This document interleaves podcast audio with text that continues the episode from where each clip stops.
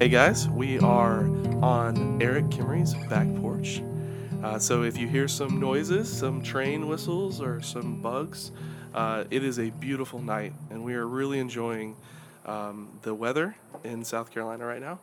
Uh, my name is Josh Parks. I'm one of the lay elders at Riverside Community Church, and I'm here with James Walden to my left, who's our lead pastor. Um, on my right is Landon Jones, our executive pastor. Across from me, I've got Chris Eckert, one of our other lay pastors, and Erik Kimrey, who is a former elder at Riverside. Uh, tonight, we are just going to be talking about the coronavirus, COVID 19, and its impacts on our church community, how it's impacting us right now, where we are. We're still at the beginning of this. Uh, the date is March 18th, so this is still new. There's a lot of new co- uh, information coming out all the time, it seems like, every moment. Uh, and so we're uh, understandably in the dark a little bit about what's happening. But we want to talk about how does this impact the church? How does this impact our church community and churches really globally right now are being impacted by this? So, uh, what does this mean for us as Christians uh, in this cultural moment? So that's where we're headed, and I want to start with guys with this question: um, Is this as big of a deal as we're making it out to be? Is this just the flu on steroids? Are we making too big of a deal about this, uh, or is this the end of the world as we know it, or something in between? Yeah, I think that's a great softball to kind of start things off, Josh. I, I mean, to be honest, I don't know that anybody quite knows how big this is going to be and how much it's going to impact us as a nation, how much it's going to impact the church in the West, the church in the U.S. I do think it's foolish to act like this is simply uh, an overblown case of the flu. Uh, one, we don't have a vaccine for it. Uh, but two, uh, if you look and compare to, uh, to what's going on in Italy right now and other places that are similarly affected, this is massively impacting that nation. And if we're not, I think, paying attention, it's going to massively affect us in ways that it doesn't need to. I think we can mitigate this by some some of the actions that's being uh, requested of us by our governing officials to take to, as we've heard this phrase over and over again, to flatten the curve. I think that's right. I don't think that's us giving into fear. I don't think that's us being fear mongers.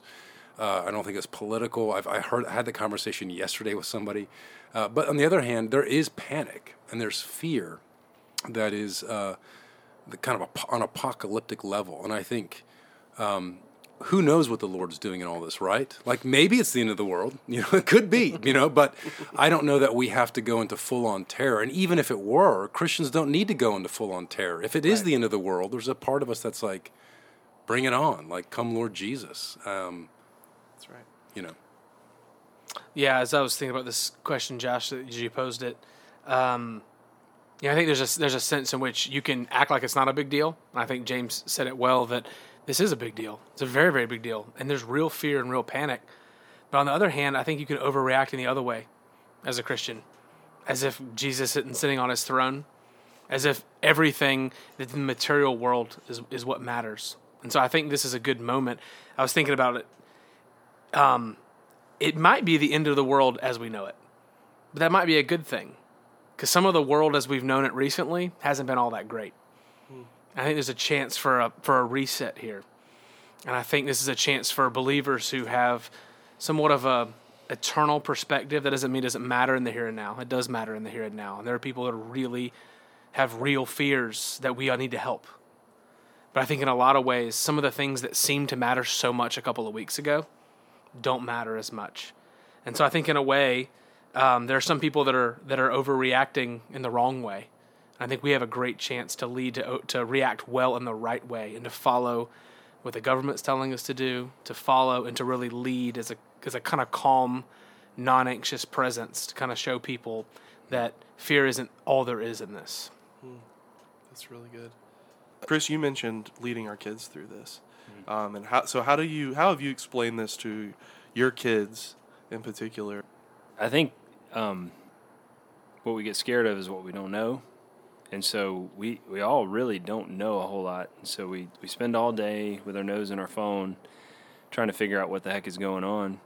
and then we talk about it and we're processing through it. And the thing we do we leave out are the kids who are around us who aren't saying anything, but they're absorbing everything.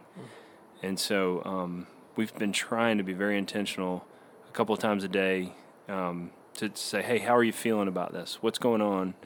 Um, you know, what what do you think this means? And um, you know, what we've unearthed is our kids are pretty scared, but they don't even know how to talk about it. They don't know what they're scared of. They feel like this thing could be like the boogeyman under their bed, you know. Um, that, and and you know, when they hear about it killing people, they don't know what three. You know, there, there were 475 new deaths in Italy today, right? That sounds like to us when we know what the world's population is and we understand that it might not sound like a big deal, you know, because it's in the hundreds and the world's population is in the billions, but to them it's like, you know, they're they're they're hearing 475 people were alive yesterday and they're dead now. That's terrifying. Is it going to kill me? Is it going to kill my pop? Is it going to kill my my my uh, my papa who you know he's 80 years old? My Grammy, you know, like they're they're they're terrified of these things, and they've heard that they could bring it home and give it to them. They don't want to do that, and there's there's almost like this this guilt that's going on before anything even happens, and so we're unearthing a lot of things that are going on in their little hearts, and um, I think it's super important that we help them process through that stuff. Yeah, and I, I think, I think, uh, Chris, that's true for our kids. It's true for us too. I think the two unhelpful responses are: this isn't a big deal. Everybody, calm down, and the full blown panic. But I think in telling people to calm down, uh, we can den- we can we can really minimize their anxiety and fear. And I think there's a call for us to invite God into our anxiety, for people to even be aware of their anxiety. Like you said, our kids don't even know how anxious they are. We don't know how anxious we are. I think a lot of us, and and I think to to to, to pause, to reflect, and go, how am I really feeling about this? Not just for our kids, but for us, mm-hmm. and to and to say, what is this unearthing in me? What is mm. God doing in this? And how do I then cast my anxieties continually on the mm. Lord is a is a big question for our kids as well as for us as adults. Mm-hmm. And I think we need to pay attention to. I think to downplay it and say it's not a big deal is to short circuit that. And I think mm-hmm. it's the wrong approach. You know, one of the big facts in all these things is none of us have ever done this before. Hmm.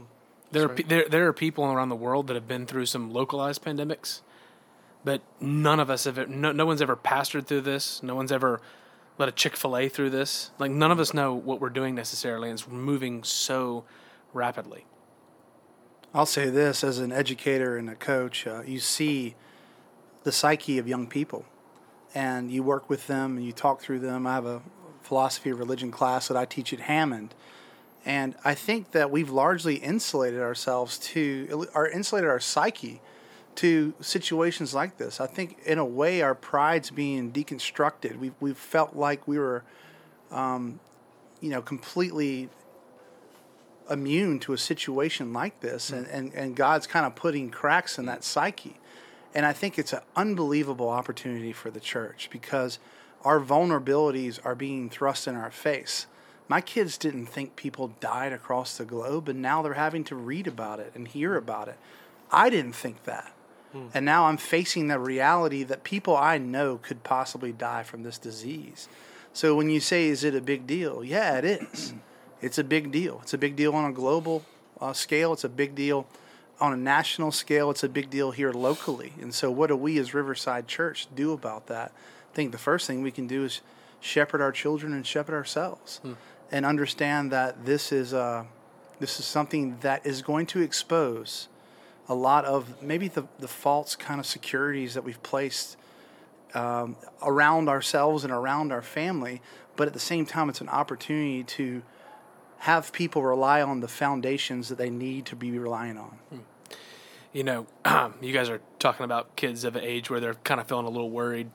Um, to insert a little levity into the conversation, uh, earlier this week, I was trying to explain to my five year old twins about this, and they knew something was going on. They kind of heard something about school, and um, they were outside in, in the yard, kind of riding around. We live on a circle, and so cars can kind of come by. And my younger son, Lincoln, he uh, He said, Dad, what's that thing called called again? Like Katama or something? And I said, it's called coronavirus. He's like, okay.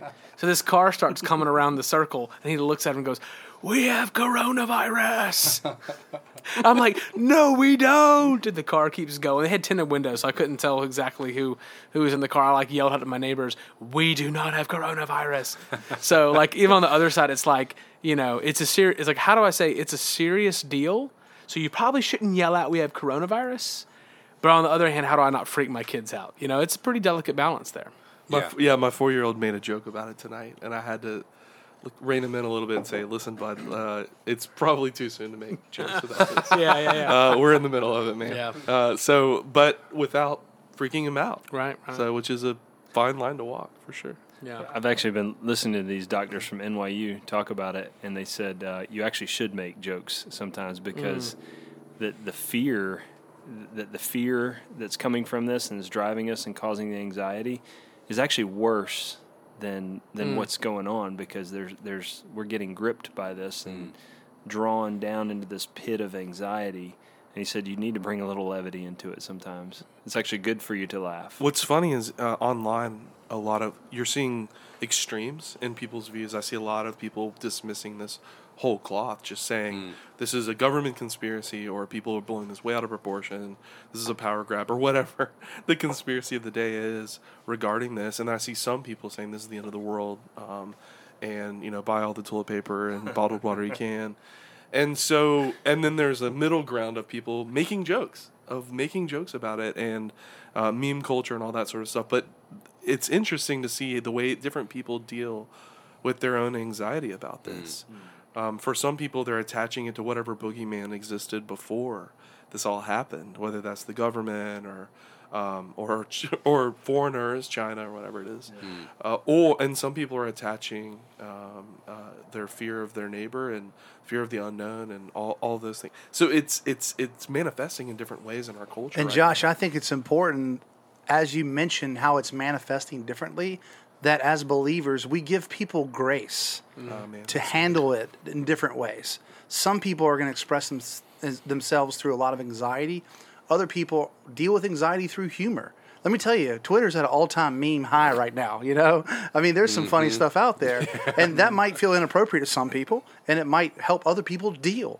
And I think either way, we kind of got to give each other grace through this. I've noticed on Facebook, I've noticed on Twitter, you know, shaming is at all-time high as well. Oh my God, you let your kids wander in the front yard? How dare you? You know, mm-hmm. it's like we're all dealing with this thing differently. We don't know what's happening. This has never happened before. Let's give some grace. You know, one of the beautiful things that I've noticed from the video that went around the people playing music in Italy. Hmm. It's like the Imago Dei, and people is coming out. I've noticed hmm. these musicians and these artists and entertainers, I mean, like pastors like Russell Moore. They're live streaming what they do. One of the things my children have been doing is there's this guy that wrote books about the pigeon on the bus or something. Mo Will, I can't remember Mo what his name. Willems, Yeah, Mo absolutely. Willems, and he's been doing it at one o'clock. He's been doing like a drawing seminar, and Hmm. my kids are loving it. And like every day, they're like in front of the TV and they're drawing. Like my kids are becoming artists. Hmm. That's one of the things I've I've appreciated is that while there's a bunch of junk out there, some of the best of humanity is coming out, and that and that reflects the Imago Dei. Yeah, and I think you're going to see that in any crisis. You see the best of humanity and you see the worst of humanity come out, and I think we're going to see a lot of beautiful things, as well as some probably some ugly things, um, because we all know that this is a plot by the Illuminati to eliminate. Oh, definitely. I thought, it was, I thought it was a plot by China. gun gun sales and ammunition sales are at an all Way time up. high Yeah. right now, which is which is kind of scary. Like, It's a little scary. why? Why do people think that that's where Like, this are we going to all turn into zombies after this? I mean, Yeah. And, and it's funny that you Gotta mentioned that, Chris, stuff. because Gotta protect your stuff. the way that be, I, want to talk for just a second about how media has played into this, and not just the media of the moment, uh, the 24-hour news cycle, which is certainly uh, in some ways helpful in this crisis, in some ways not very helpful in this crisis. Um, I've been listening to the same, probably the same NYU doctors, by the way, um, on Sirius XM. I don't know if that's, that's the one, yeah. So got my free subscription. that's great. Um, so I've been listening to those guys, and it has been because they've been actually focusing more on the psychology of this. It's been really helpful. But uh, the, the media over we I feel like in some ways we're totally prepared for this. In some ways we're not at all prepared for this because we've been watching shows like The Walking Dead and uh, all, and and uh, tons of movies about pandemics and and contagions and all these things. And so we've seen the way that we expect culture to react in these moments. And we're expecting, like, that's why people are buying guns. expecting the Because they're going, well, I've seen Walking Dead, so I know how this goes, how this plays out, which is probably not accurate view of where this is Because headed. sensationalism is the norm now, right? Yeah. Absolutely. So it's so funny to see people. There's somewhat of a cultural expectation of, hey, this is the way this thing goes. And what I see instead is a lot of people reaching out to their neighbors and going, hmm. hey, can I help you? In our neighborhood Facebook group, people going, if you need elderly people in our neighborhood, if you need me to go buy groceries for you, I'll do that. And so I've seen, I mean, there is some of that buying up ammunition and things like that. But also, I'm seeing, like James said, the best of humanity coming out in this mo- You know, moment. you know, is, you bring that up about helping your elderly neighbors. I've had a little bit of fear, a little bit of trepidation. Like, what if I have it? And we have a lady who lives on our block. She's 102 years old, Wow. and like she's a widow, uh, of course. Um, but she, so we're, we want to go, you know, check in. How you doing? You know what? But it's like, what if I'm the guy who brings coronavirus to her door? How you know? How do you how do you how do you reconcile this and help your neighbors? I mean, like especially the elderly who live near you. We have people in their 60s and 70s in our congregation, and I've thought the same thing. Like, I want to text them and say, "Can I bring, you know, can I buy you groceries? Can I run some errands for you? Is there anything I can do so you don't have to leave your house?" Mm. And part of me is like, "But what if I'm contaminated and I contaminate their groceries?" And there's this fear that's in in me even in this moment. How do I serve people well? Yeah, that was one of the things that over the weekend my wife was reminding me is like in this moment as mm-hmm. believers, you know, we are called. Like you asked, are we overreacting? Are we ruled by fear? Well, do, it kind of was almost asking the question of what do people think about it. In a lot of ways, I think we're called to look at for the look at those who are more vulnerable, more oppressed, and you guys, you guys bring up you know the point of the wisdom in that. Um, I noticed there was a, I think it was a young woman in our congregation who kind of put it out there to people, say, "I'm going to the grocery store. How can I help you?" I think you have to let the people who are who are older to, uh, you know, kind of kind of say what they have to say about that. But I think that was one of the things that I was thinking about is I don't think we're re- overreacting when we're looking out for the least of these. We're looking out for the most oppressed, most vulnerable, even if it means, you know, there's there's older people. There's also people that this is a very fearful thing, and a very anxious thing for them.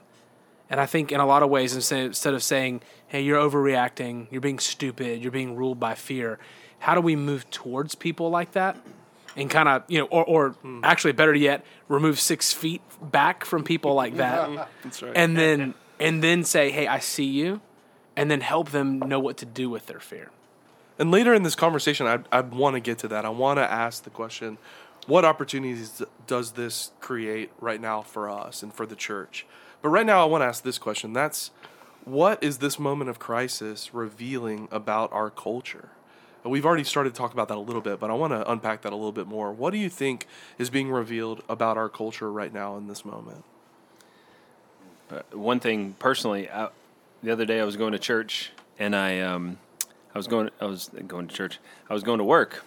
Um, hey, maybe that was a Freudian slip there. Yeah, I think it was. But um, I was going to work and I um, I was putting my shoes on and um, I just had this thought like, hey, how's your retirement now?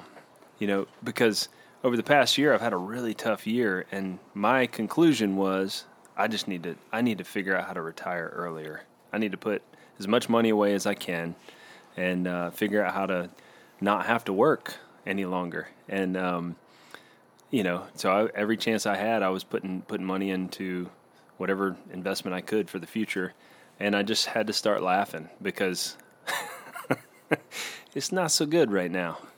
But um, but what it revealed about my heart, I think, is that um, I put a lot of hope in things other than Jesus, and um, and and I, I'm there's this has been a little clarifying for me. It's been revealing the areas where I'm I'm really seeking to be comfortable. I'm really seeking to be um, uh, in in a way. I'm, I'm I really just want to avoid the Lord by kind of kind of being uh, insulated, and um, those things have come to the surface in, in a pretty uncomfortable way.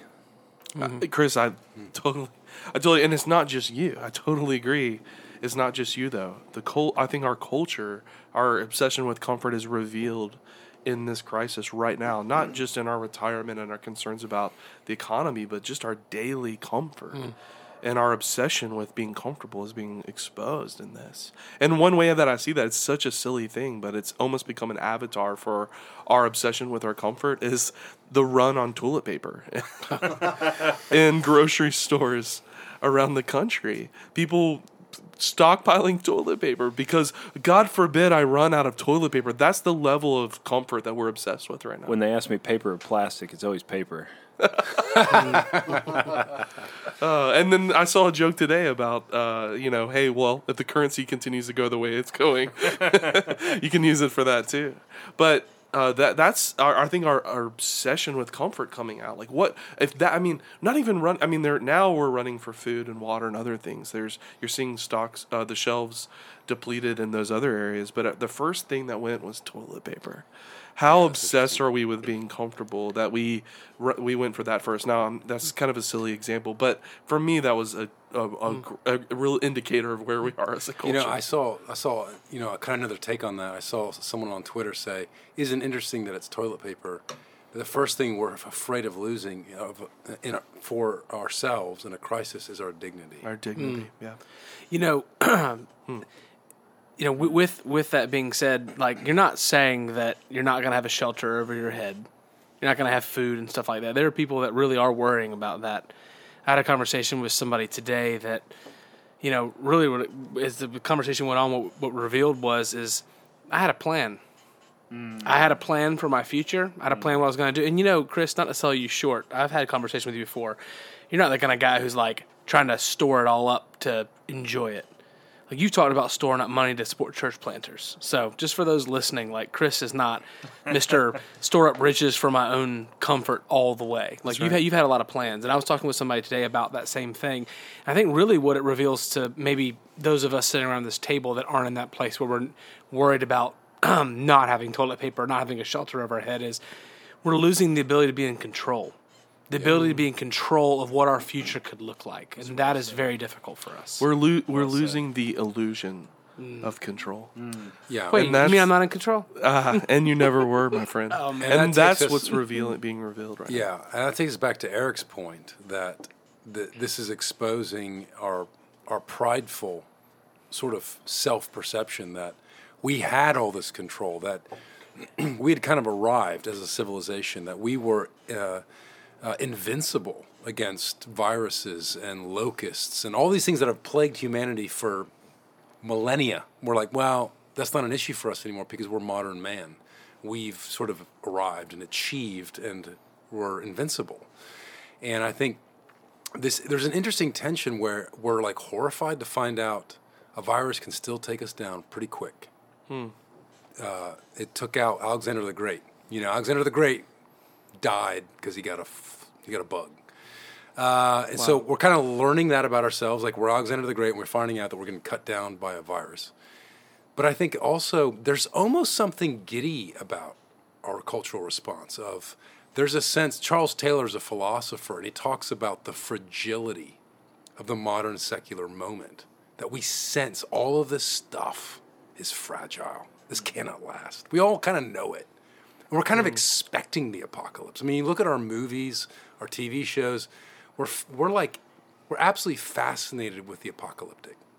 And I think it's both a fear and, a, in a sense, a kind of, yeah, this is prophetic. It's going to happen. Like, this can't last. And this James, is really good. And I think it exposes um, probably the greatest crisis of our generation, which in my mind is a meaning crisis. Hmm. It's the reason that young, affluent people go join ISIS. Hmm. They want a larger narrative to their life. And I think and secularism doesn't provide it. Right, exactly. So, from a, an epistemolog- epistemological level, we don't Hey, what have does that mean? Yeah, What does epistolo- it's a what does that theory of knowing. Okay. Oh yeah. Some of So- the pistols. Yeah, that's right. And so, from that foundation of knowing, Landon, Mm-hmm. um, we we don't know what gives us purpose and meaning, and you see it in today's culture. You see it in the youth of today. The symptoms of it are drug use, they are pornography, they are alcoholism, they are people speeding their motorcycles down my neighborhood right now. And uh, although I don't think it's as bad as you think, um, but but what I'm saying is that fundamentally, like I think that the anxiety and the panic that this has invoked has largely exposed that crisis within the Western soul, so to Yeah. speak. That's good. You know, I said it a little bit earlier, but I, I think it exposes all of that. But I al- also think it exposes something like deep and ancient, like from the Chronicles of Narnia, of like that ancient magic, that longing in the soul. Um, I'm, that's what I'm hoping for most people is that it's like they've been in some kind of like shadowland, and that what this is doing is stripping away the shadow and kind of helping people say like there is something deeper than what I've been living and longing for because it's all being stripped away. And that's one of the things I've been hoping for this whole thing is that it will reveal that to people. And I think a lot, you know, like people share those things, like those guys in Italy, like singing music and stuff. Like when you, d- mm. deep down, it's like, are you more excited about the new iPhone or whatever it is? Or are you excited when you see humanity like at its best coming together? And I think to respond to that, what is partly the antidote to this is beauty. Mm. It's why those people are singing. It's why you long to that poem or that piece of artwork or whatever is because beauty draws you to the transcendent. Mm. And that's what you need right now. That's the antidote to mm-hmm. it. So I'm not surprised that people are wanting to cling to beauty because in a way it's medicine for our soul. Mm. That's right. Yeah, Well and said. You know, C.S. Lewis talks about this in *The Weight of Glory*. He says, "We and we think that by calling it beauty, we've named it and we've answered it. That longing that we have, that I think you're referring to, Landon, that um, that the Shadowlands have been kind of exposed and the shadows have fled." And there's this longing for this transcendent, and we call it, Lewis says we call it beauty, and we think that settled it. All right, the longing is for beauty, okay. Well, but it's for something that beauty ultimately points to.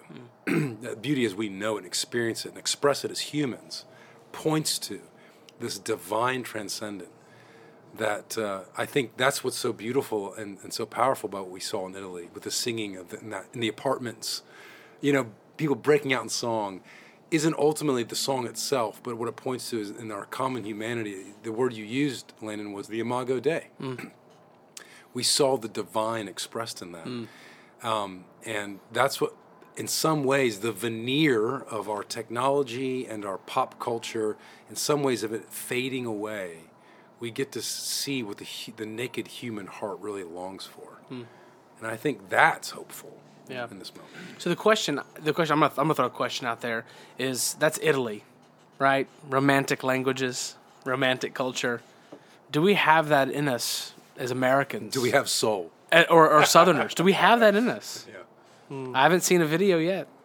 Maybe maybe you could. We haven't one. been quarantined Well, yet. You know so- what? You know what I've experienced. Um, so, I have a Chick Fil A franchise, and we have been uh, relegated to a drive-through Chick Fil A drive-through only, um, which is which is actually fine. It's great, but my I've seen my team personalize the need. You know, there's a, there's a need for people to eat.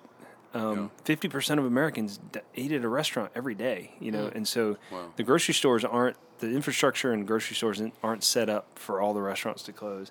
And I have seen my team step up and take this message personally. Like, Wow. we're feeding our community, we're mm. caring for our community, and you know, like our our our national vision statement is to be the most caring company in the world. And so, like, it's pretty cool to see them personalize that, and, and it is the best coming out in people, you know. And these are, they're not all Christians. Most of them aren't Christians, actually, you know. But there's something that that resonates between all of us is like we are caring for people in a very tangible way right now, and um, it, it's been like it. I got really giddy watching it happen the other day. Of course, they kicked me out on the corner, made me direct traffic because I couldn't keep up in any other position. but um, it was it was pretty cool to watch them, and they're just taking control and ser- and just serving. It's pretty neat, you Yeah, know. and serving, and this is a shout out to Jay Will, the best chicken nuggets, clearly the best chicken nuggets on the planet. Uh, Jay Will's wrong. Uh, Mm-hmm. Yeah, but you're this gets Jay us back to Erik's point that people are longing for purpose, Mm. and they're finding purpose in that. Yeah. Did you guys see real quick? Did you guys see the guy on Twitter? There's a guy that's like a trash guy on Twitter. Did y'all see that? It's like this kind of viral guy. He was basically saying like I viral. no, he did not have the virus. It went viral. Bad word. yeah, but he was basically a city employee saying like, "Hey, during this, I'm going to continue to pick up your trash, and I'm going to continue to. Uh, that's it's, it's an honorable privilege to be able to do that for you. I take a lot of honor and purpose in what I do in this moment to you guys." And he was like astounded that it went around Twitter.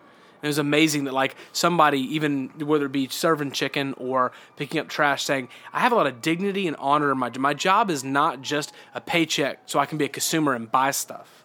It's that like I have inherent worth in what I'm doing to serve my neighbor. Mm.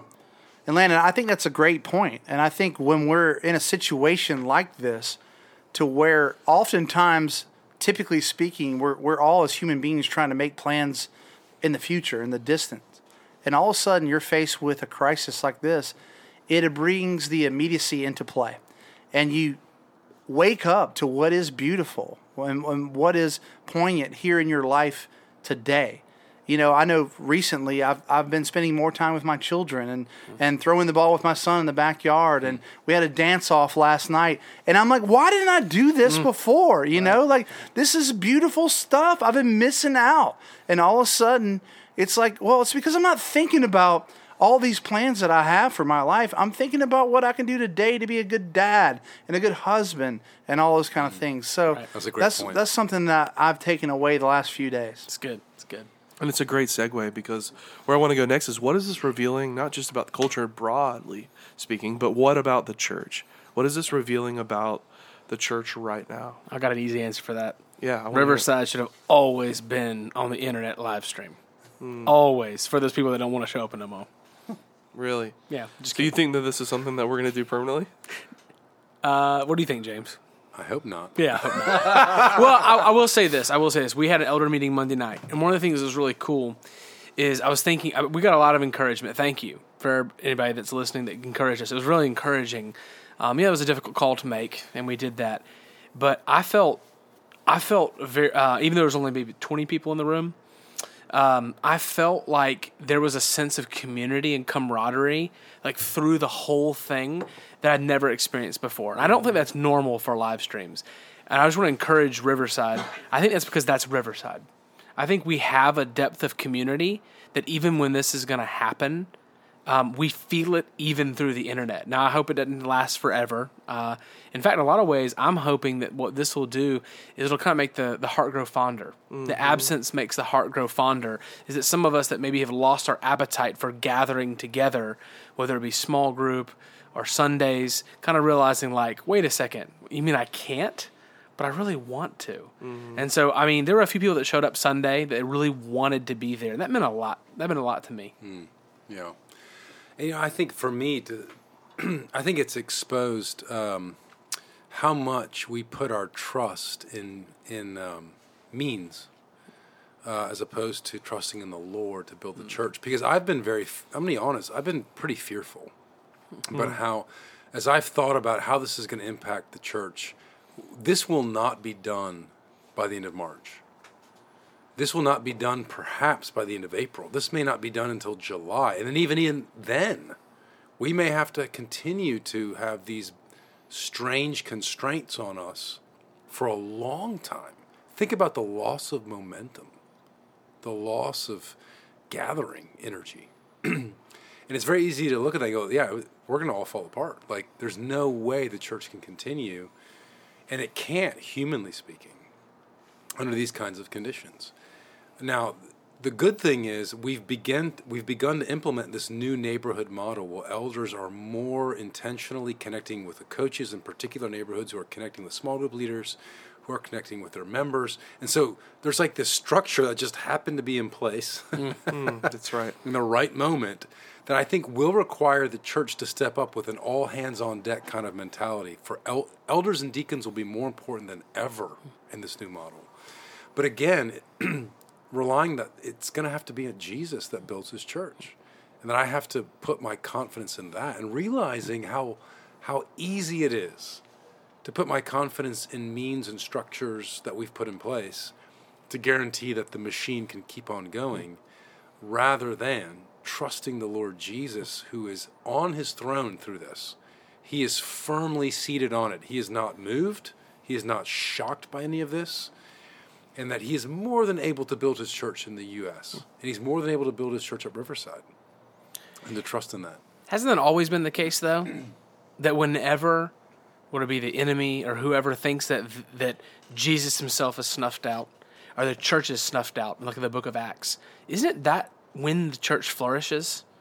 Like, hmm. isn't this the time where whether it be technology or people actually quote being the church, isn't this the time for it to flourish? I mean, I, I think I think it reveals something about you and me that we're in vocational ministry that in a lot of ways we feel that momentum when people are gathered. So I think one of the things I'm, I've been thinking about is I'm not going to necessarily see everything. I'm not going to hear all the stories. I'm not going to necessarily feel it. So what does it reveal about my unbelief that God is working when I can't see it? when things things may change forever. Um, You know, and you you said we're married to these means by which we build the church, and um, I even talking to our chief marketing officer at, at Chick Fil A, like he, in China right now, as the virus is going way down there, nobody's going out to restaurants anymore. It's all and now this this third party delivery is enormous. Like it's a whole new business structure over there. And I think that's that's going to be the case with a lot of things, and potentially even the church. How, I mean, Yeah. how's the church going to be different? And there, yeah, there could be permanent changes. I mean, uh, someone I saw compared it to 9/11 the other day, and this is already we haven't even hit the peak yet.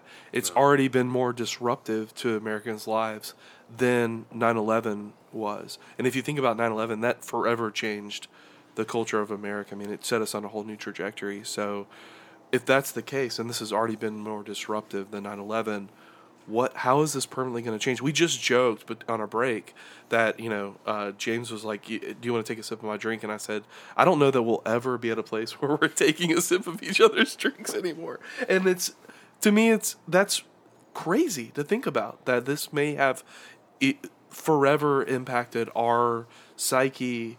Um, but so the question is what, what how could that possibly change the church? And one positive that i see is i'm never going to take for granted a sunday morning gathering again.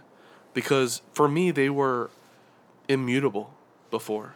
They were something that would never go away. And now i can't meet with my small group. I can't meet with the saints on a Sunday morning face to face, and that hurts. There's a pain there, and then and and not just the pain of that I can't feel it, but that I've always taken it for granted that we would always have that opportunity, and now I, I hope that's a forever change in me that I'm thinking, okay, this is. Uh, may not always be the opportunity that I have, and I need to take advantage of it when I do have it. Well, on that note, and, and what are the thoughts you have? Hold on to those because this is a little bit of a sidebar. But I remember George W. Bush saying in response to 9 11, uh, we need to continue to invest in the economy. Don't let the terrorists change the way, essentially, that we consume. And that was kind of a solution, right? Just keep consuming, keep buying. And I don't know that we can do that for a long time. It's going to change radically our economy. And we're going to have Wendell Berry in, uh, has talks about the difference between the the world's economy and he calls it the economy of the kingdom of heaven. Goes, these are two radically different economies. And I think this is going to require American believers, American Christians, to say, I can't trust in the economy to save me. Mm. I'm not, I can't look to the economy to be mm. my hope. I've got to trust in a at a higher level economy. And I think we're called to do the same thing, especially as leaders in the church, that this may radically impact Riverside. It may really hurt Riverside. I mean, sometimes persecution has hurt the church. I mean, you look at the church in Eastern Europe under communism, it all but died. It didn't flourish. Uh, it might really hurt us, you know, in some ways, in the short run. Uh, but what is it? What is it calling us to trust in the midst of this? Which economy are we really putting our value in and our hopes in? James, I think it's so funny you brought up Wendell Berry because I, I've actually thought of him multiple times the past couple of days. And when we're talking about what do we need to do, the image of just putting our hands in the dirt kind of comes to my heart and my mind, which is like we're going to have to get back to when when things are safe and and we can do this. Those fundamental things that drive us as human beings, and it's not Netflix, and it's not technology. It's interpersonal relationships. It's communal uh, relationships, and it's the things the church is built on. And I wonder if this is a crack in all that. And, and, and, you know, listen, I'm a football coach. That's what I do by vocation. And sports is gone. We don't have sports now. And so that's that's We don't have sports no, now. no. No, I'm uh, listen. I'm saying that that's kind of a big deal in this way. Sports is largely symbolic. It's symbolic of like our pursuit as as people to grab something meaningful and purposeful collectively and move it forward to overcome obstacles. It's an avatar for us in a certain sense. Yeah. And we're going to lose that. It's mm. gone, okay? We can't do that anymore. Right now, we can't even get together as a church anymore. You can't even get together with your small group anymore. We're losing that. I'm hoping that instead of ignoring the void, distracting yourself from the void, that we'll actually look into the void and stare into the void and say, why is it that I need those things? And I think in here lies the opportunity for the church to speak into that void and say, why is it that you want these things so bad? And I think that there's fundamental answers to that that we can only provide. Because you've been created for it. Exactly. You've been created for it. And for a long, long time, at least in our culture, we believe that, you know, we can kind of have everything and everything wraps around us, you know? And I think in, in a lot of ways that I'm hoping that this will strip some things away. And it's going to be very, very painful. You know, and I say that almost even naively. It's going to be very, very. I don't even know what it's going to look like. I mean, we are two months into 2020. I don't know what it's going to look like for Rivers. I don't look for me, for us, for anything. But the question is, is when everything is stripped away, where is our hope? What are we lying in? And I think uh, I- I've been thinking a lot about why has our society been the way it is, so polarized, so fractured, so against each other. It's like we've forgotten how to just even be like neighborly, let alone love neighbor. Mm. And I think one of the things that has been really encouraging in this is I've seen it feels like people are kind of moving towards each other a little bit. I, I'm sure other people are moving away from each other. What I'm hoping is is that this will kind of return uh, return us to an age where we are looking to the people right next to us, people right in our own congregation, people right in our own neighborhood, uh, in in those places where we don't have to conquer the whole world through the internet or anything like that. Uh, in a lot of ways, it's like we have all these grand hopes out there when there's people right next to us that need our presence. They need not only our presence, but the presence of Christ in us. You, you know, one thing this has done, James, you made a joke about Alexander the Great earlier. Um, I'll spare the audience the uh, the context, but um, one I, I did a, a study on him, and one way he united a bunch of people throughout an empire that was, I mean, like these were warring nations that he united. And what he did is he created a common enemy that they were fighting, and and honestly, it's um, it's kind of kind of a strange, kind of a stretch here, but we've we've got a common enemy here now, which is this virus that's a worldwide common enemy, and that what it does is it puts people who have been previously you know, op- opposed shoulder to shoulder, and um, so there is an opportunity in all of this to engage our neighbors, our friends, Yeah. people who have a lot of differences, and um, I- I, I think it's a really rare opportunity. I read a story the other day about how North Korea launched a missile over the sea towards Japan and nobody cared. Nobody paid attention to it. Imagine if that had happened two months ago. People would have freaked out. There would have been a lot. There would have been. It would have been the top of the headlines. Um, it would have been a big deal. But now everybody's going. Okay, this isn't what's important. Politics isn't what's important right now. Um, and so, sure, there are people still arguing about politics, but there's a general sense, I think, emerging that uh, the person at the top of the ballot in 2020 in the election is probably less important than what's happening to us right now. People are dying, and that's far more important. Um, the this is cre- this is transforming our culture and the way that we relate to each other, and that's way bigger than any person uh, in the in the White House could have ever constructed. They there's no no human being could have could have made this happen. Um, so there, there's something bigger happening here. Um, some good and some bad, but there, the, it's making, it's certainly bringing to the surface that some things are more important than others, and some of the things we've been obsessed, obsessed about as a culture, and maybe even the church, Yeah. um, are not first things. Well, and I think that gets to the uh, what you're going back to your question. What does this expose in the church? I think a number of things are worldliness in many ways, but I think also, you know, Martin Luther wrote. It's been it's on been republished on Twitter numerous times from numerous sources. Wrote an, a fascinating letter to somebody about how to engage a plague. This isn't the first time the church has faced an epi- like a pandemic. This is not the first time. It's happened from the early church, from our, the church fathers, down to the medieval church, down. I mean, to the to how churches responded to the Spanish flu in the 1918s. I mean, the, this is this isn't new, and um, the church has always been courageous in this time, and it has risked life and limb. It reminds me. I can't remember the source of this quote, but somebody threatening a Christian said, Don't you know I have the power to take your life? And he says, Yeah, that's okay. I have the power to die. And Christians have the authority and the power and the courage to love our neighbors when their contamination is a risk to us. And there's something that's, I think, going to challenge the church. I think to make discer- a hard discerning call to say, should I engage a dangerous situation where there's contamination? Sometimes the church, and Martin Luther talks about this, will rightly flee and say, I got to get out of here. Hmm. There's others to take care of this. I've got to protect my family. Sometimes Luther says that's the right call.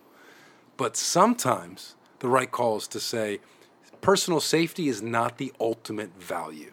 That's right. Caring for my neighbor, being vulnerable to my neighbor, potentially hurt by my neighbor's contamination is not the great, the biggest danger. I need to engage them and love them and risk for them.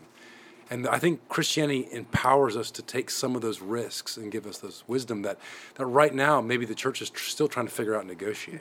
It seems, James, historically, that's how the church spread in the first few centuries.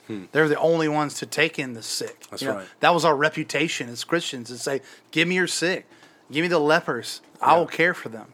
And uh, and I know in this time it's different because we have to be very aware of, of of what we're carrying and what we're doing too. But I do think that there's a call for us uh, to go out and make sure that we're caring for the vulnerable in this situation, Yes. which are going to be the elderly, which are going to be the people with uh, pre-existing con- conditions and things of that nature. So, another opportunity for us to to put the word of Christ forward. Yes. Isn't that the that the way of our master? Willing to be completely contaminated Yes. for the good of the other. he mm-hmm. carried our diseases. You know, I, I remember I can't remember how many months ago I preached on Jesus being the great physician. And in a lot of ways the Pharisees and others were afraid that if they got near sinners, that they would be infected by sin. But Jesus himself said, nah, I'm not worried about being near sinners. That who I am is greater than what I would be infected with, and he would take it on. Now, you, you, we have to be wise. This is actual contagion, not, you know, it's a metaphor. Not here. a spiritual. Right, not a spirit. It's a metaphor. But I think, I think, if that's less important. yeah, Right. That's But right. I- obviously, we don't have to take on like the sin of the world or anything, but thinking wisely. And I think uh, you know Paul gives us good instruction about thinking about those those weaker brothers, those weaker sisters, those that are more vulnerable among us. I mean, hasn't that always been God's heart for His people? Always been His heart to think about the vulnerable, the oppressed. And in some of us, those vulnerable are our family members, our kids, those kind of things. But for some of us, it just depends on what season of life you're in. It depends on what stage you're in. Like I th- don't think we can sit here and say you should do this. But I think what we can say is emulate Christ. Be like him. So for some of us that means stay in your home and pray deeply for others and send them Amazon packages if you can do so. Others, it's hey, sanitize your hands, go to the store, and drop off some groceries. There's so many opportunities that we have to serve not only our own body, and that's one of the things I want to say is let's not forsake our own body for the sake of like looking like virtue signaling on Facebook or anything like that. Let's serve our body, but let's also serve those right around us. Hmm.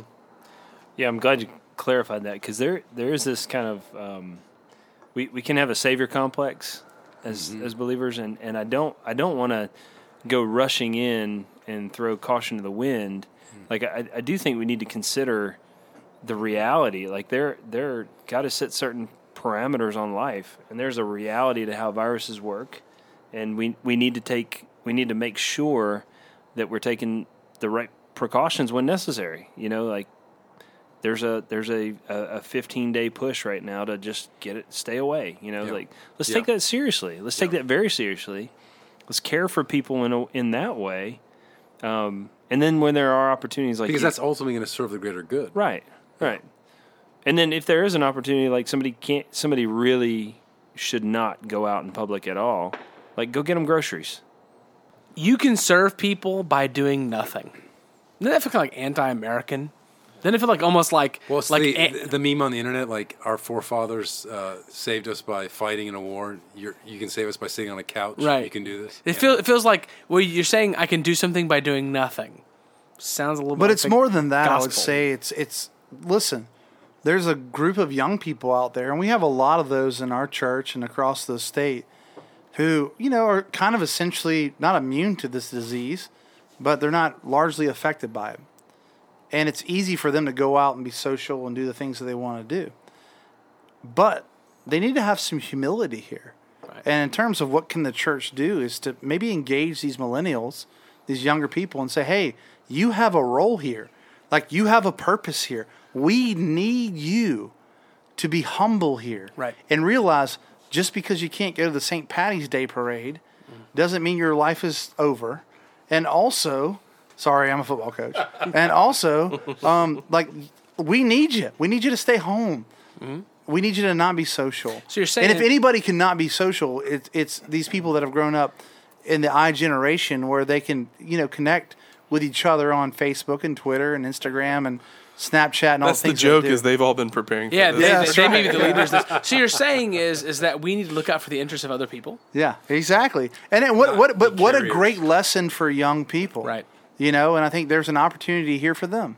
right? Well, I know Josh, you wanted to get into kind of some of the opportunities for the church. in That's the next question. so Yeah, we're and so already in there. so one, one of the things that I've been blessed and I live in this like circle of forty homes. Apparently, it's been having a block party for like since 1960. Strom Thurmond once came, or something like that's the claim to fame. And uh, there's this lady in our circle that has been compiling a directory for years. And I went back on my email today, and I found um, like one from 2018.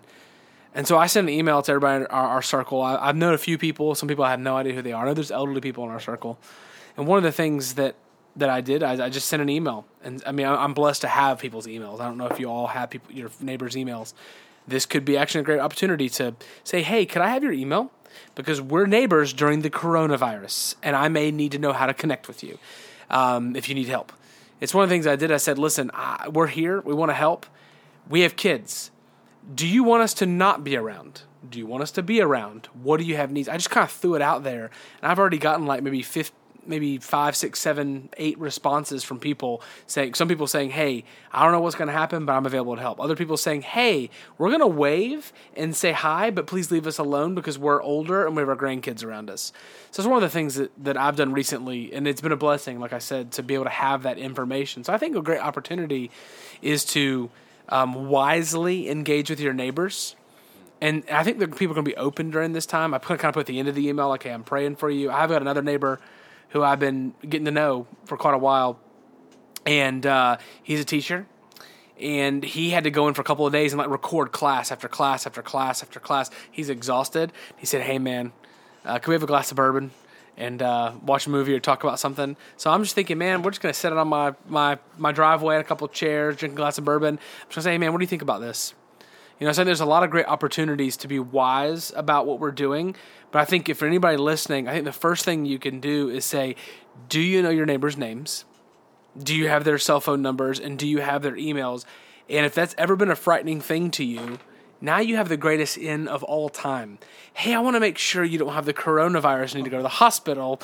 Can I have your cell phone number? Well, and is there ever an easier time for us to ask the simple question, how can I pray for you?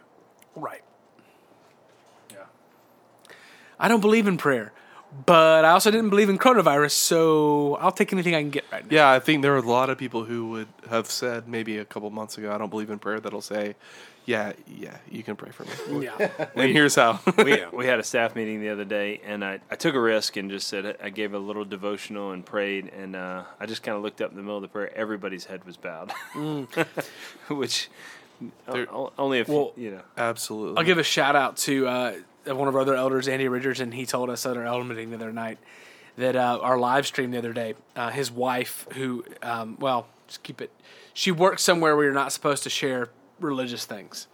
And she just took a risk and just shared the live stream with everybody and said, "You feeling anxious?" our Sunday sh- morning live stream. Yeah, our Sunday morning live stream. service. Yeah, she she said, uh, "You feeling anxious? You should watch what my church did." She just took a total risk in it, and I don't think anybody. I think had there's a, a, problem lot of it. positive response. A lot of positive response. Uh, yeah. That's great. My neighbors are from Italy. Oh, Both of them were born and raised in Italy. I've met they them, don't know. Yeah, you met them. Yeah. that's right. So they don't know a lot of English, and um, we've built a pretty good relationship with them. Hmm. So over the fence yesterday afternoon, we talked to them. We talked to them and just like said, tool time over said, the fence. "How how's this going for you? How's your family?" And they said, "Our family's okay, but they've been on lockdown." And um, they they were sharing stories of horrors in Italy, and it was a great opportunity to connect with them. Uh, and and the same is true for any of our neighbors right now. I, I feel very comfortable right now going to any of my neighbors' houses, just knocking on their door and saying, standing back six feet. feet from the f- door from the threshold and saying, "How can I pray for you right now?" And I think that that would be well received because there's a anxiety about this, uh, and it's not just in the church; it's everywhere, if not more, so outside of the church. So there's a great opportunity to do that. I, I agree. I think there's so much opportunity for us right now. if we are present, if we are ourselves able to be a non-anxious presence, I think we can be such a gift and a and servants to our neighbors. I think there's also a, an opportunity for us, uh, for us to connect with each other and to connect with the Lord. That uh, there's a video coming out tomorrow, but I talk about that in there. Like, I think this this sort of bizarre schedule that's been imposed upon us can be seen as a gift if we will see it that way. Like, we will be able to connect with the Lord in ways maybe we haven't for a long time. Uh, you know, our, our spiritual forefathers, they they had a rhythm, a daily rhythm. They would start their day in prayer and in the Word, and they would pray throughout the day, and then they would end their day reviewing the day in prayer. They would sort of go over the day and give thanks for different things and how God's answered and how He showed up. They'll confess sin. This was their norm for most Christians for like centuries. And I think we've been so distracted by social media and the news feed, which feeds our anxiety. I think if we can start to use this new schedule, this new daily rhythm that may be a norm for weeks to come, to really establish a different rhythm.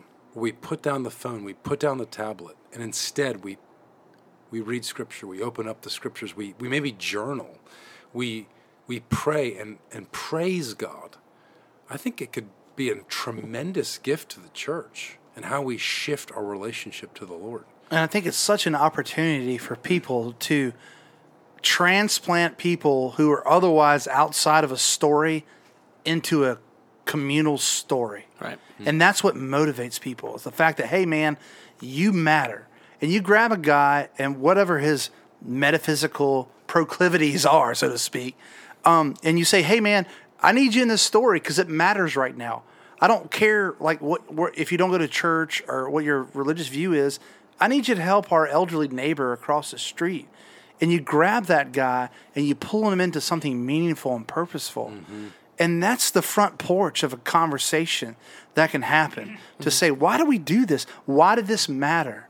Why? why I remember the flood in 2015. Hmm. It was th- one of the best weeks of my life because we were able to engage in this Columbia community, grab people together, and we had a common story. And people want a story. And right now, we're in this story together. And what a better opportunity to grab people and say, why is this meaningful? Why is this purposeful? And I think from there, so many conversations could happen. Yeah.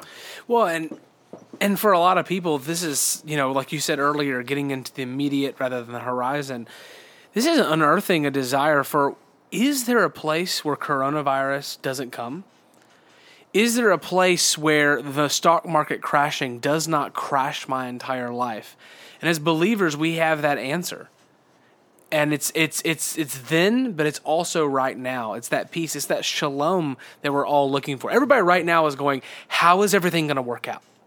how is everything going to work out and how am I, is my life not going to fall apart i think this is a chance for us to have a calm like james was saying earlier a non-anxious presence not because we have a pie in the sky and we think we're going to be angels playing on a harp somewhere because because we know we have a future inheritance that is coming where this will never happen there will be every tear wiped away every disease ever gone and that we can bring that future into the here and now in our neighbors' lives in a way that that actually meets their needs, but also points them to a future hope where I mean, I mean who, who wants the stock market to crash? Who wants this to happen?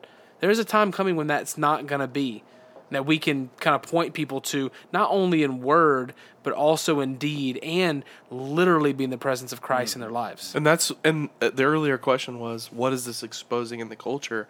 And the answer is, is it's the things that are being exposed as hollow for putting our hope in things that are either non-existent, like our control, um, this sense of control that we have, or very hollow, like our finances um, and our economic security. That exposure is creating opportunities to ask the question well what if you're not if that's not a trustworthy place for you to put your hope then what is? How's that what working out for you? yeah how's that working out for you? Exactly. What is a place that you can place that hope that eternal security that you you have a longing for a deep longing for? And those it's creating opportunities hopefully for those conversations to happen. Well, I, th- I think that's a- at a place where we started early on, where we're helping our kids translate what's going on. I think you know um, a verse that's been coming up over and over is Second Corinthians ten five, and that we we take every thought and make it obedient to Christ. And um, all day long, there. I mean, I, I'm I'm changing every thirty minutes how I feel. This thing ain't so bad. This thing's gonna kill us all.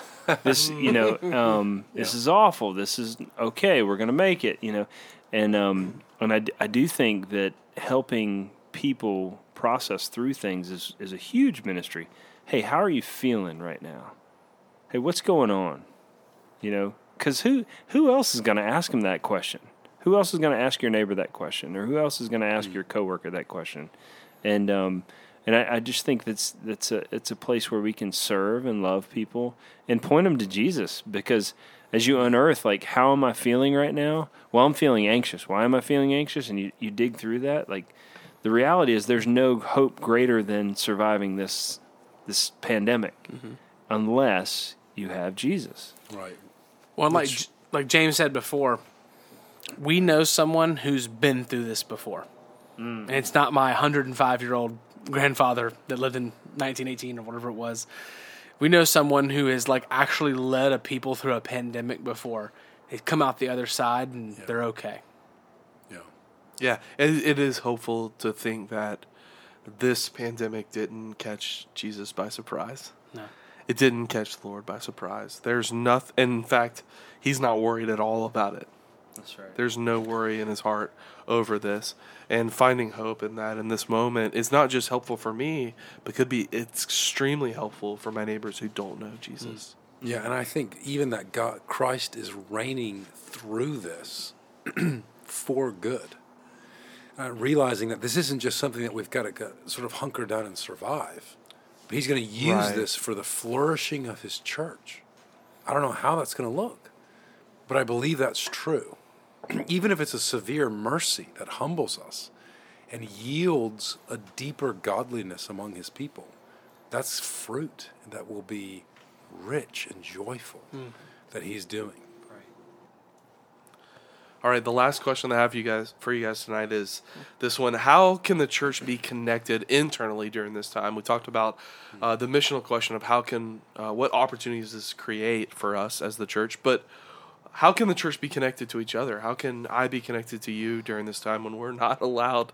Now, the, there's uh, what uh, there's six, five of us in a room together right now, which is under the CDC recommendation of ten. We are As of- outside. we are outside. And As we're- of March 18th to the 2020. Yes, as of will change as of today, And we're at least 18th. six inches away from each other. if the number gets any lower, then Chris's family won't be allowed to be in the same household.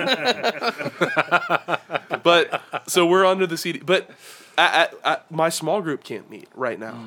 Is uh, uh, it would be over well over the ten uh, person limit. Our obviously co- our corporate worship gatherings on Sunday mornings can't happen right now. How can we be connected during this? How can we worship together? How could we do communion together? That's a big question for a lot of churches right now. Um, what what about small groups even? Because we're not allowed to meet together in this moment. So what does that look like for the church in this moment? Yeah. I've been pretty encouraged by some of the small groups in the Forest Acres neighborhood that I get a chance to be an elder over. They've already, I mean, before we send an email out saying, hey, you can use Google Meetup, they're using Zoom, they're using all kinds of stuff. They're meeting. We got a, uh, like a message last night, a few of us from Nate O'Neill, like a picture of his of his phone, like there are a couple people in their small group on it. So yeah, I think virtually. I mean, the other day, the, the staff got together uh, in the big multi-purpose room, six feet apart. You know, keeping it keeping it real. We had a, a conference call. Um, we were able to kind of make some plans that probably get blown out of proportion for the next few months. Um, I think that's one thing. One of the other things we've been thinking about doing is, um, you know, doing a live stream, uh, doing a live stream with a with a sermon um, either a band live or them kind of putting a Spotify playlist out that you can kind of sing together as a family or, or a group of people or something like that. One of the ideas I had today uh, was we're probably gonna have a lot of more people watching the live stream, not because we're a great end all be all church, but like my in laws, for example, they go to a church that they don't live stream. There's gonna be people out there that they're connected to that. So one of the ideas I had today is well, you know, how do you help people like that and other people interact with the, the Word of God? So one of the things I've, I've thrown out to James is, what does it look like maybe 15 minutes after the service, saying, "Hey, we're going to do a live Q and A. You can text in your questions." And so almost kind of like lead like a like a small group of small groups right there, saying, "Hey, we just preached. We just had a Sunday service. What questions do you have about what that what that sermon was about, what that text was about, or why we sang that thing, or why we say that thing. I think in a lot of ways we have a great chance to engage with people that don't normally engage, um, both on the outside of Riverside, but also on the inside of Riverside. That's a great answer. I, and uh, shout out to Greg Wilson. Yeah, great. our church planner in Manchester, England, uh, today put on Facebook what new opportunities does the new format of being online only create for your church and thinking about it in the positive.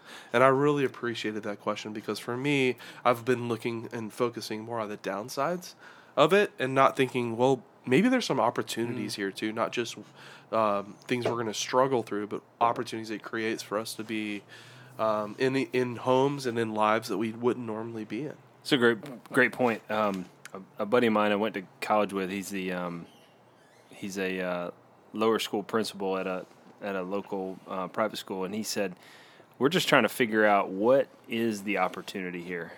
Like what? I mean, so we, have a chance to get better. We have a chance to find some new new ways of doing things, and um, to to kind of add to what we're, what we're already doing.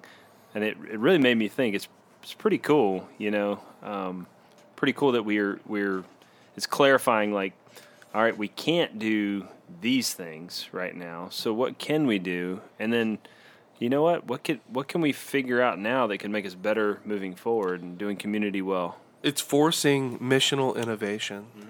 And and I've experienced that just in my business this week, not ch- related to the church, but uh, my business. I teach leadership classes. I can't be in a room with twenty other people right now, so we've had to move online, and it's forced us to do things that we've said for a long time. We need to find a way to reach people outside of our geographical footprint with these classes, and now um, we've been forced to find a means to do that.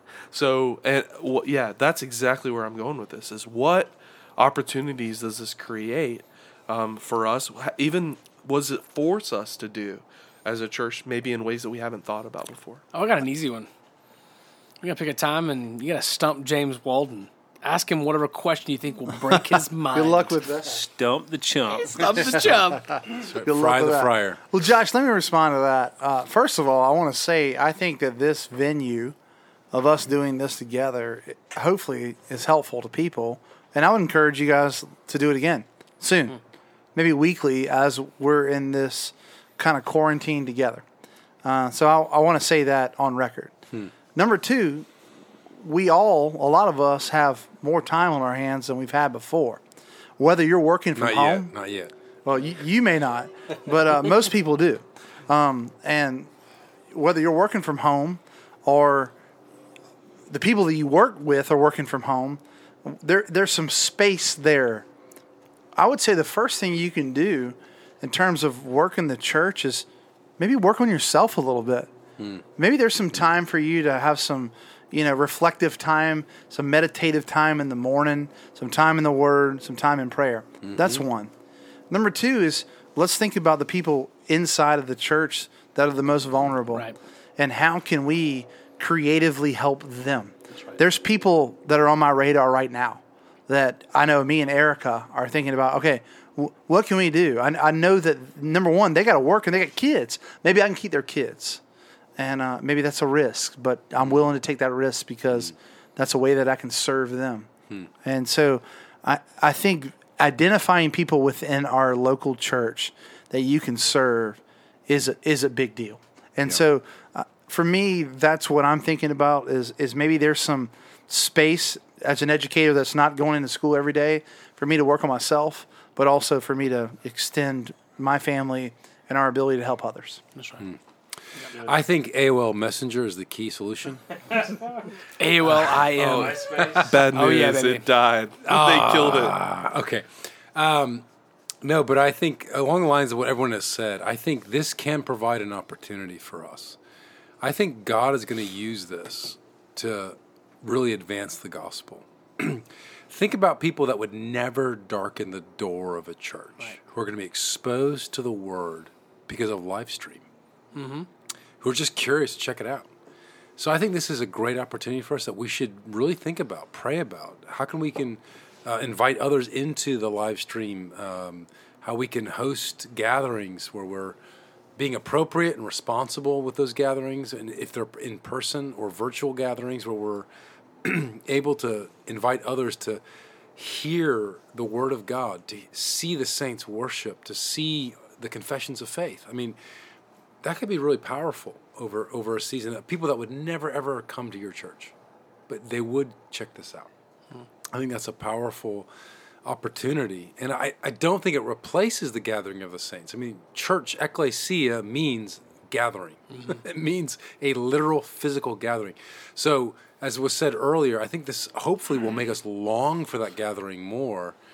Uh, but it is an opportunity, and I think God's going to use it in big ways that we can't even really imagine right now. And we shouldn't discount, of course, God's ability and the Holy Spirit's ability to um, tie us together, even in the midst, even when we're miles apart, doing a live stream service.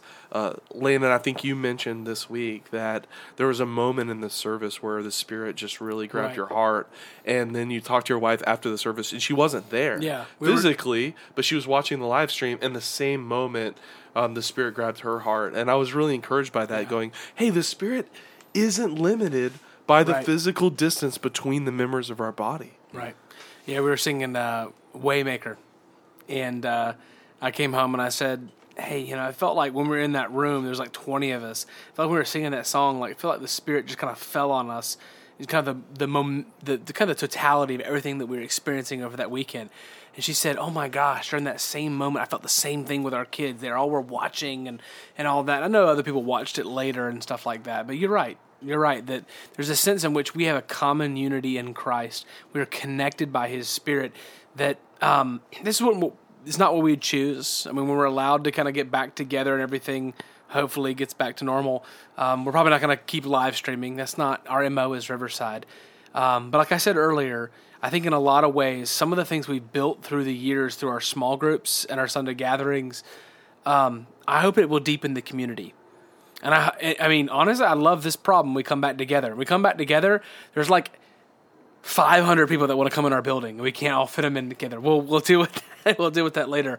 But may the Lord, um, it's not about us, but may the Lord kind of use what we do during this time to uh, kind of further uh, further the proclamation of the gospel. Um, I mean, I, I'm preaching this Sunday, and so I, on one hand, I'm like, oh my gosh, I don't hope become, I hope I don't become like a viral meme.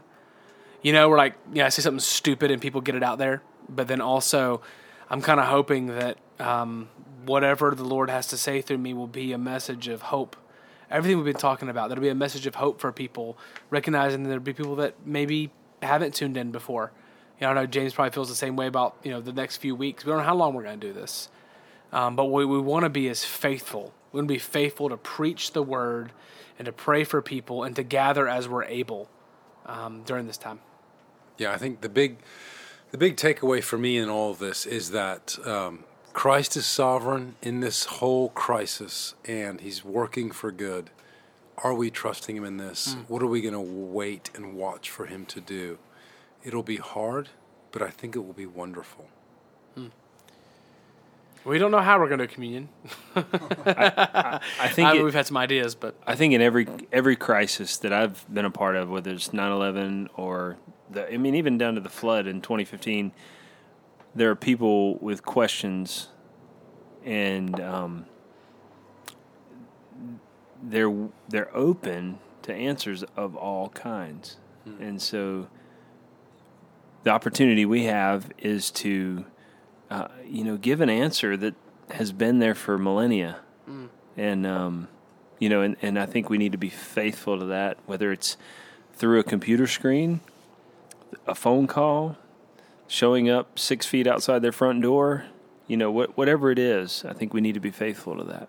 Prepared to give reason for the hope within us. Yeah, I know that um, whenever I've thought about sending a GroupMe to some of the small group leaders and coaches in our neighborhood, I don't have to think too far about what I what I say to them. I think, oh, I feel anxious. What do I want to depend on in the Word? And then I go there, and then I say, okay, I'm praying that for you guys too. You mentioned communion and, and i think the answer for us right now and i want to be honest about this is we don't know we don't know what that's going to look like we've talked about if it's in a couple weeks and how um, we can make a big deal about it uh, coming back together and doing communion whatever i think whatever our first service is back together we'll certainly do communion Right. but in the meantime, how are we going to do that? We don't know. And that's how I started. If you remember the live stream uh, service, our first live stream service ever this past Sunday, is by telling, reminding the congregation that, hey, we know what you know, which is not a lot. Mm-hmm. And we are figuring this out as we go. We don't have all the answers right now. I can't tell you what this is going to look like a week from now, and especially five or six weeks from now. So we're figuring out, and we're gonna we're we're gonna talk about it. We're gonna pray about it, and we're gonna trust the Lord in this that He's gonna lead us to the answers that we need to come to. So I saw uh, something on Facebook a friend shared that said about their pastor, the one pastor, but at Riverside we're you know full lay lay and staff elder team. Um, your pastor, your elders, they have never led a church through a pandemic before. So um, I'll just say we covet your prayers. We covet your prayers to have wisdom from the Lord and from the Spirit. Um, we may we're doing our best to make good decisions and wise decisions and follow what the government's telling us, follow what the Spirit's telling us. But in a lot of ways, we need a lot of grace. Everybody needs a lot of grace right now um, because we've none of us have ever done this before. And so I think it's a great time to lean into the grace of Christ and what He's given us and the resources that we have in the gospel uh, to lean into each other is um, astounding. And and if you're listening to this and you don't go to Riverside and you don't call Riverside home, I would encourage you to have the same level of patience for your pastor or elder team right now. If you don't, they don't have all the answers. We don't know everything. We don't know what's going to happen a few weeks from now. Are we going to be meeting together uh, for Easter? I don't know the answer to that. And we may not know until the week before. We don't know what the timeline's going to be for figuring these things out. But you know who does know? The Lord knows. Yeah. And Jesus knows the answer to these questions. And we trust in him. He's our hope in this. Not our knowledge and foreknowledge of what's going to happen. It doesn't exist, but his does. Um, so we're going to trust him, and however he chooses to lead us through this, as the sen- the senior senior pastor of our church, um, we're going to trust him in that. Amen. There is a shadow in the hallway trying to frighten you. Don't let the darkness surround you. You can make it through. Don't you give up on the kingdom. Think it's crashing in. No, it ain't worth all the worry. They'll still let you